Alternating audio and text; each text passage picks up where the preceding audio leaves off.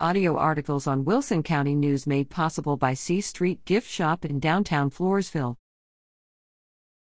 Storms cause damage in Dewees.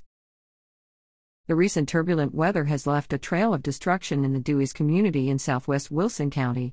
Thunderstorms August 10th to 11th included heavy rain and high winds. Aileen Pavelek, her sister, and a friend were inside Aileen's mobile home near Schneider's store on FM 541 when the wind, maybe a small twister, Aileen said, ripped part of the roof off and tore away some of the skirting. The noise was horrible, Aileen said. Rain through the hole in the roof also damaged the home's interior. I thank God for the rain. But I'm also thankful no one was hurt. Dewees received two inches of rain, she said, and they've had rain every night since. For unofficial rainfall reports, see page 4C.